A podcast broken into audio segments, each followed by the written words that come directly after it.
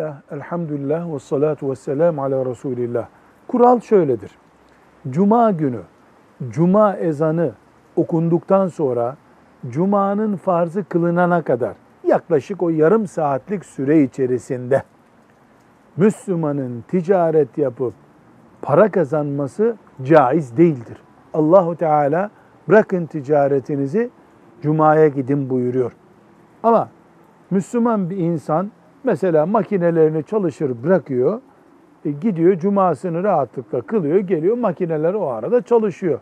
Bunda bir sakınca yok. Sakınca cumaya gitmesi gerekenin tezgahı başında kalmasındadır. Velhamdülillahi Rabbil Alemin.